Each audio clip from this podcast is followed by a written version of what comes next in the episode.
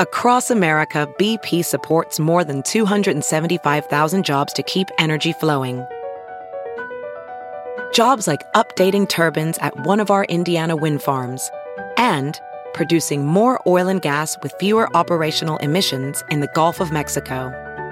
It's and, not or.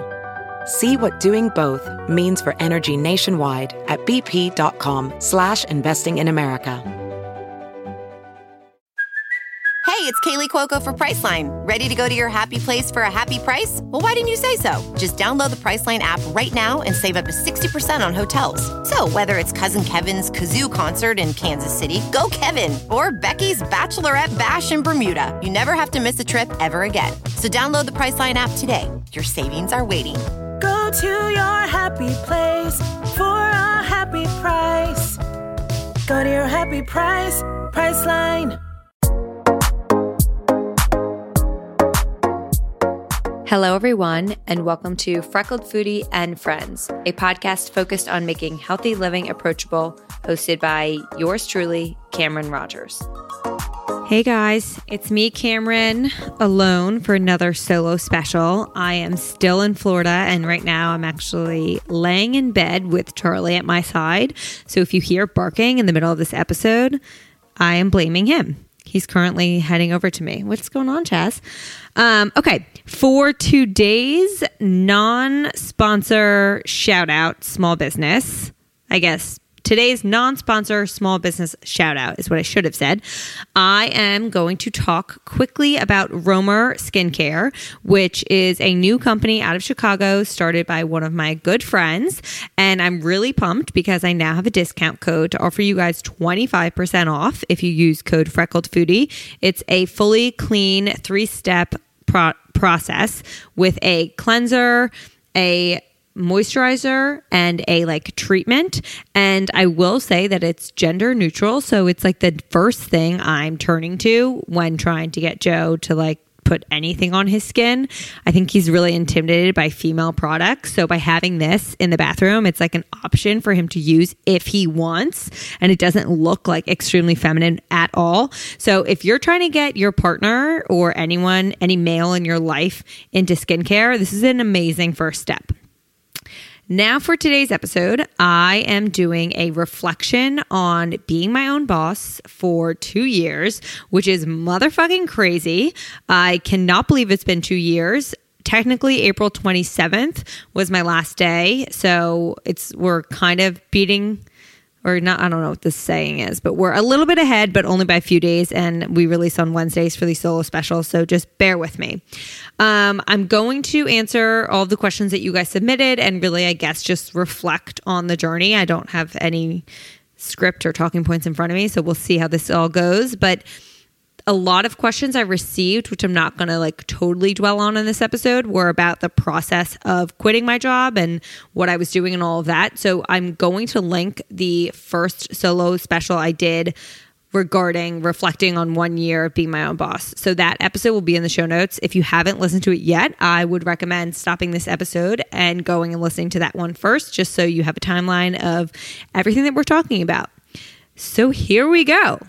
Um, what did you do before Freckled Foodie? So again, I talk a lot about this in the earlier episode, but to just give everyone a quick synopsis in case you listened to the other episode a long time ago when it released. Um, I worked at JP Morgan in sales and trading on the municipal bond desk right out of college graduation. And I was there for about five years and I really enjoyed my job. Like, I loved my team.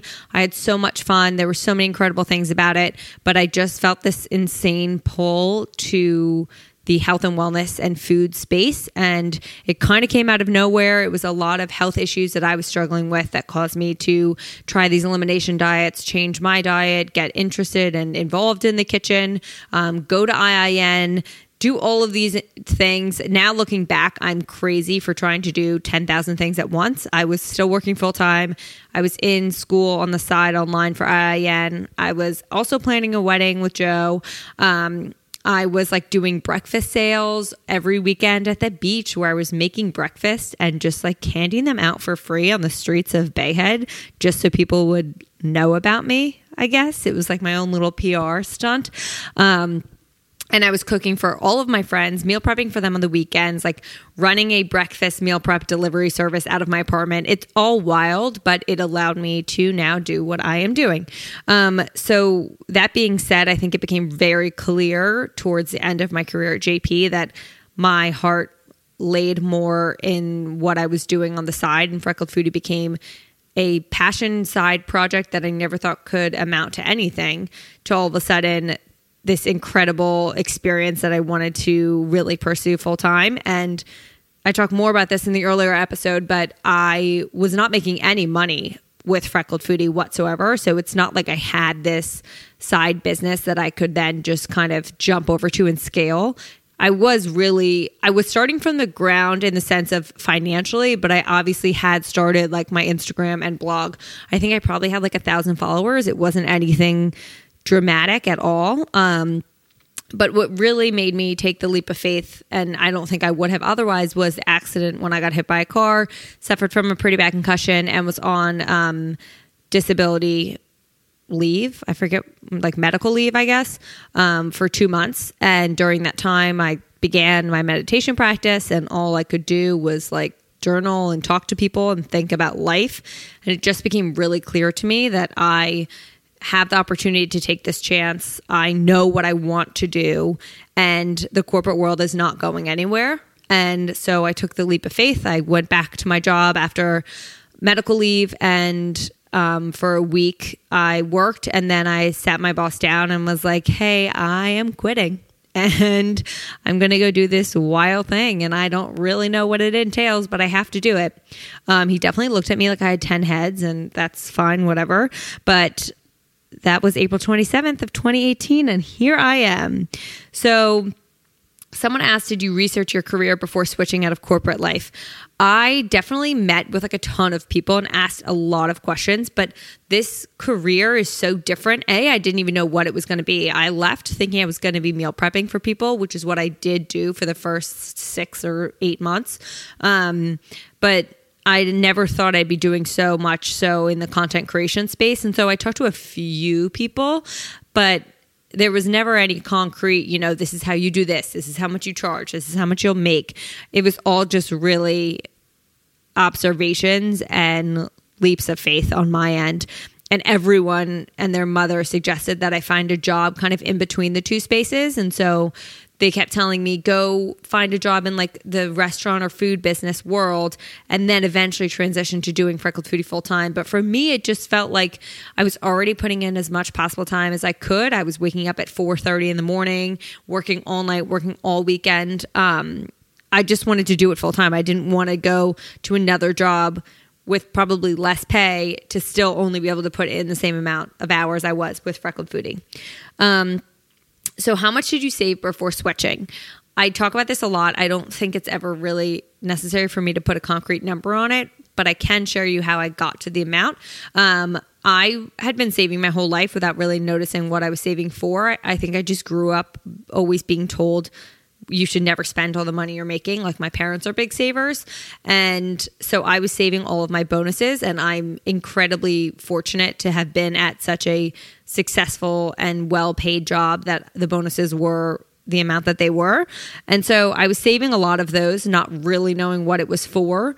And I vividly remember now one of my traders the first year when we got bonuses was like, Cam, I know you probably want to go spend all of this on like new shit and like revamp your wardrobe or whatever, but trust me, save it.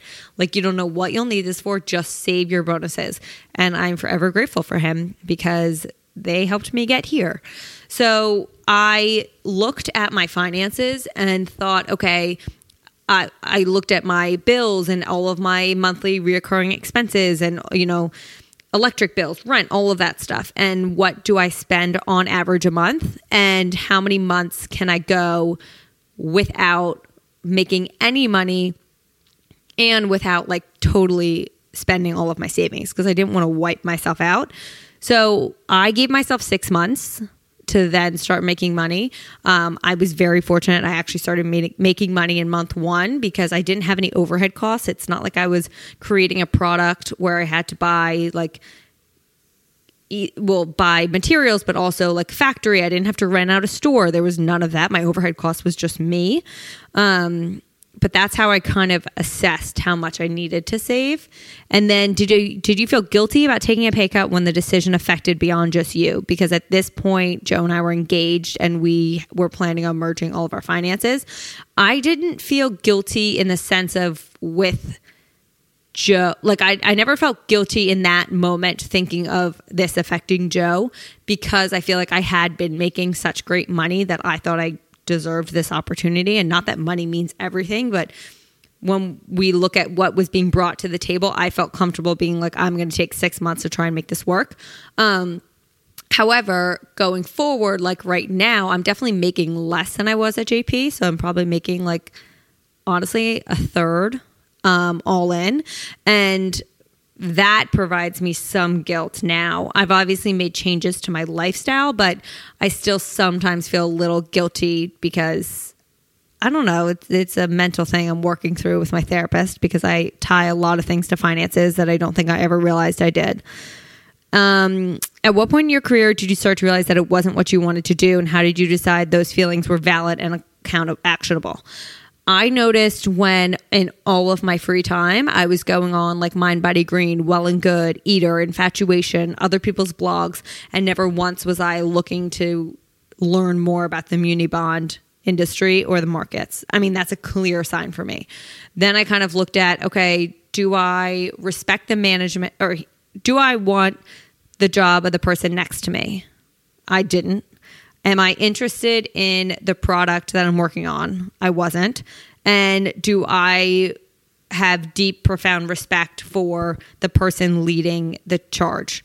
Um, at that time, I didn't necessarily want to constantly be under their management. So that was my way of deciding. Um, those feelings being valid, I think it was a lot of discussions with Joe and my parents and like people who I really care about. And then actionable, I mean, you never really know. Like when I left, I really didn't fucking know what I was going to do. I had no clue what it would turn out to be. So I think I I mean, I obviously acknowledge the insane privilege that in, is involved in this decision with the sense of having the finances to make that decision also having a family that would support me god forbid um, oh, there's a lawnmower. I hope you can't hear that. Um, but there's there's so much privilege that goes into this, and that obviously has to be noticed and acknowledged. But when I felt like they were actionable was when it became less of like should I do this? Do I want to do this? To I can't not do this. For me, it felt like every. Now it's really loud. Hold on.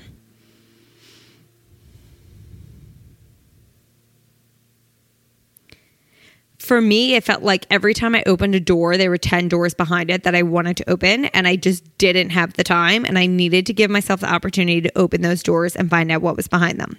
Now, some questions about like my current job. Do you worry about running out of the same drive and motivation? Honestly, sometimes yes, but then I also think about the fact that so much is evolving all the time and there are always these new things and each new thing excites me so much that I want to work on it and so I kind of keep faith in the fact that that will just continue. How did you find a routine and how did you stick to it? I am still working on this. It's really interesting because I never thought quarantine would be the thing that like provided me with a routine, but I am just trying to figure out what works for me. I think for so long I like beat myself up on the idea that I had to be working same hours as I was previously, but that wasn't really fair to me because you know I refu- I was so hard on myself about like going to any type of an appointment during the day because I wouldn't have done that if I was at JP but at the same time like at JP I left at 5:15 and I was done for the day. I didn't work at all on the weekends. And that has never been the case since I started doing this full time. So I started giving myself some leeway with certain aspects of that and like wiggle room and just being kinder to myself about scheduling things throughout the day when I needed to because I'm still working all night and all weekend. So I'm figuring out my routine a lot. Um, I'm really trying to set boundaries. That's something I'm constantly working on because it's really easy for me as like a type A, want to do everything person to just never stop. And I'm really trying to end my work days and like enjoy my time with my husband and Charlie. How did you prioritize what to do when first starting a business. For me, I like laid out a groundwork plan kind of of okay, here's what I potentially want to offer. Here's what I want to do. And then I just reached out to everyone and their mothers and it kind of became like a spider web. And then I assessed like obviously you have to build a website before you can offer certain things. And I'm big on the back end work. So I put a lot of work on the back end before anything actually like is shown in the public, if that makes sense. How do you scale? This is something I'm constantly trying to think about. Um, I think it's easier, not easier, but I think that there are different types of online businesses that have the availability to scale at a rate that consumers will I guess, consume easier, if that makes sense. Like, you know, if you're a fitness instructor, you can do an online platform. And I'm trying to figure out what that looks like for me. So I don't have the answer. I wish I did. And this is my favorite question. And I, I totally understand why people ask this. Um, I get asked it a ton. How do you make money? So I guess we should walk through this from the beginning. Um, I have different streams of income. So on one side, there's my health coaching business, which I still practice on and off and offer services. Um, so there's health coaching and then also like kitchen audits, um, cooking classes, like those types of in person services that I offer. Um, there are affiliates. So links that I have that like are either direct links or a discount code that you guys are using. I heavily rely on my community, obviously, for this income, and that drives a percentage of the sales to return back to me. So like all any clothing that's like a swipe up link that's through like a rewardStyle or affiliates like a dry farm wine or a ButcherBox or a Sakara, like a percentage of those sales are coming back to me because I'm working as like their advertiser. So affiliates is another one. Um, talent is another one, which is weird for me to call it that, but that's just what it is. Um, if I'm doing certain projects with either like online websites or places like you know commercial work that I've done or um, streaming services, that kind of stuff. That's like a talent fee. And then obviously the largest one is collaborations. And so mainly that's through my Instagram, but also on my podcast. Um, so anytime you see like a sponsored or hashtag ad on any post or story or podcast episode, that's something that I'm being paid for.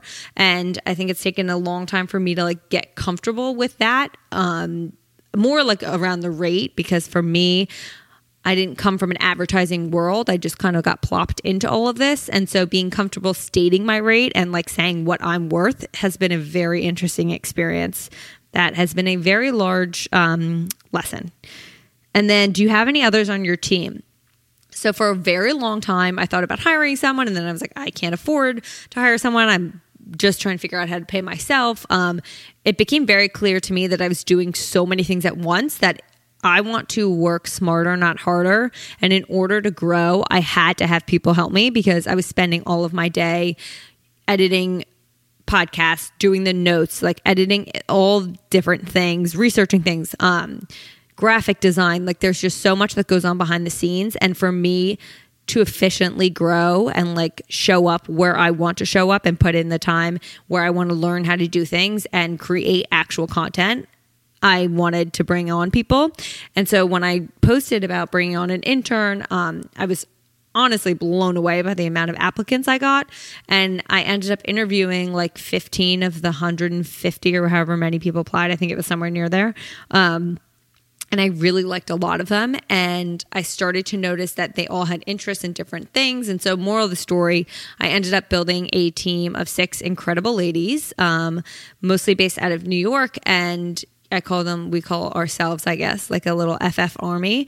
And they all work on separate things. It's like small asks per week, but they're all delegated certain aspects of running Freckled Foodie. So whether it's running the FF and Friends pod Instagram, um, doing the show notes for the podcast, helping me research guests, helping me book guests, all of that. Mostly it's honestly focused on the podcast. Um, I still run like all of the Instagram by myself, but that is the team. It rules. I'm going to do more on them. More to come.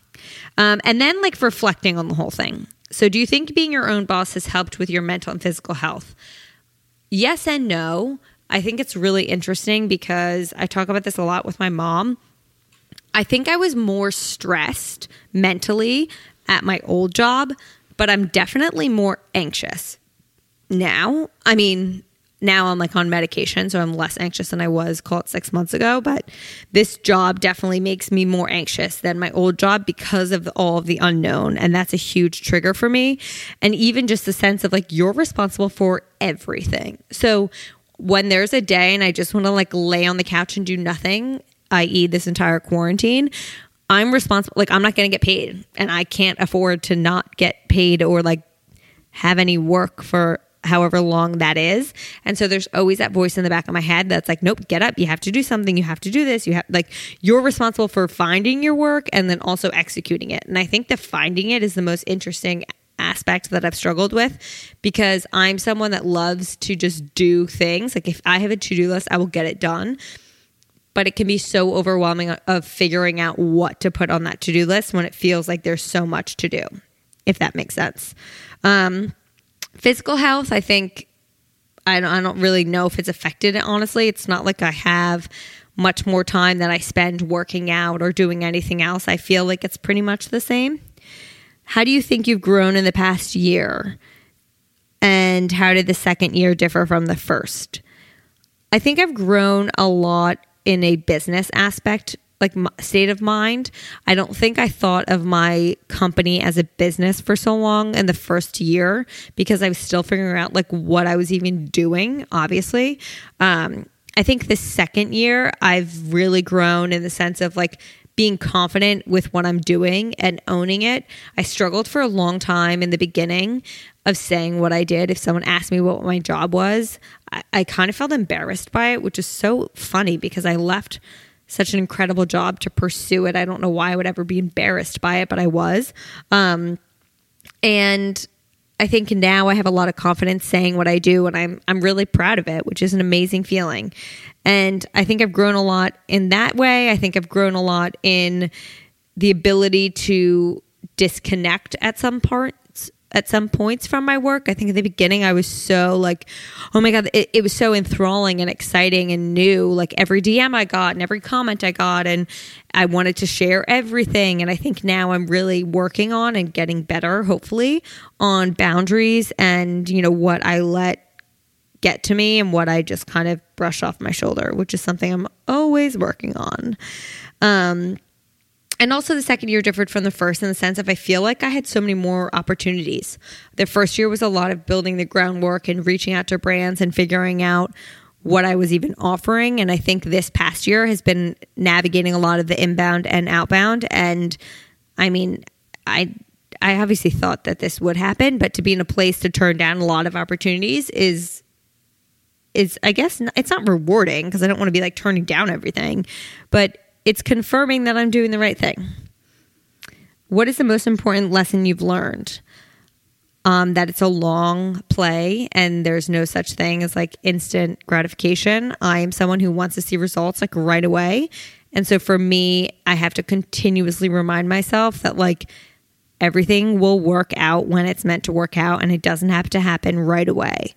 And that goes with like potential partnerships, that goes with different projects I want to work on that goes with the following. Like it's not just going to happen overnight. Nothing really does. Even overnight success stories just look overnight. They're not overnight.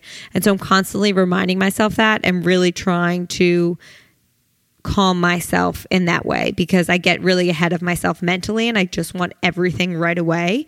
And I'm constantly working on that aspect. And also, I think an important lesson is being kinder to myself in the sense of comparing. That was something that was really hard for me the first year. I think I struggled with it more than I guess I noticed at the time. It's really easy in this business to see everyone else's success because Instagram's a highlight reel. And so you're being thrown, it's being thrown in your face at all times. Um, not to anyone's shame, that's just what Instagram is. And, you know, the partnerships are very public and the following number is right there. And so it's really easy to say, oh my God, if they have that, then I won't get it. And I'm continuously working on reminding myself of the idea of abundance and that just because someone else has something doesn't mean I can't also have something. What area do you think you've grown the most in over the past two years? I guess kind of everything I just said being kinder to myself, um, a business state of mind, And also, I think I've like elevated my content, which has been really fun for me to watch when I like reflect and look back. What is your favorite and least favorite part about being your own boss? My favorite part is hands down the impact I feel like I'm having on the community.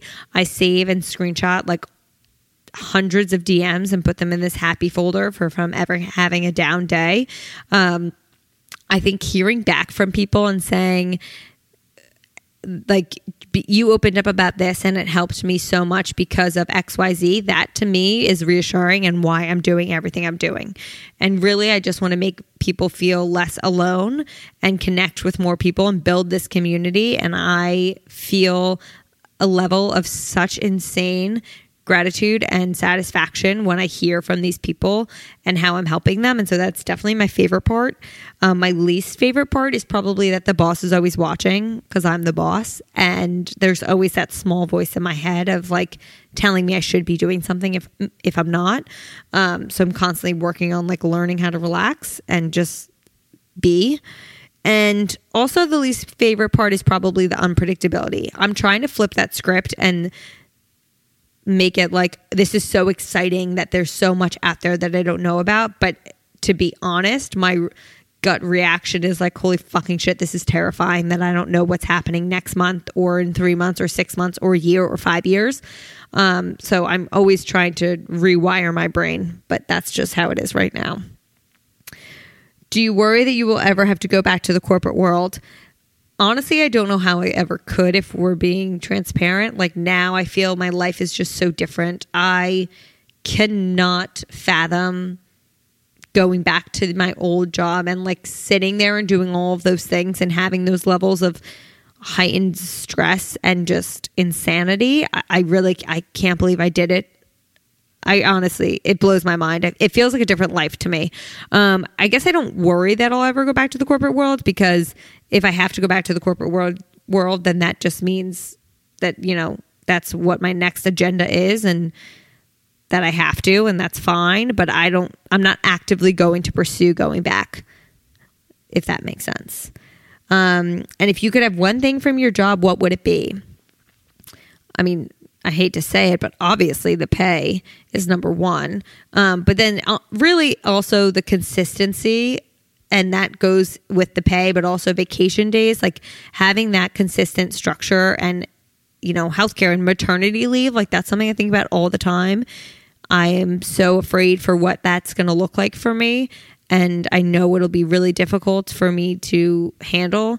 And I really took that entire situation for granted of like, oh, a check just appears in your bank account every other week for payroll and you get paid time off. And we had mandated two weekers and you get you know maternity leave all these things and sick days i definitely took that for granted. And i also miss a team. Like that's why i built my team.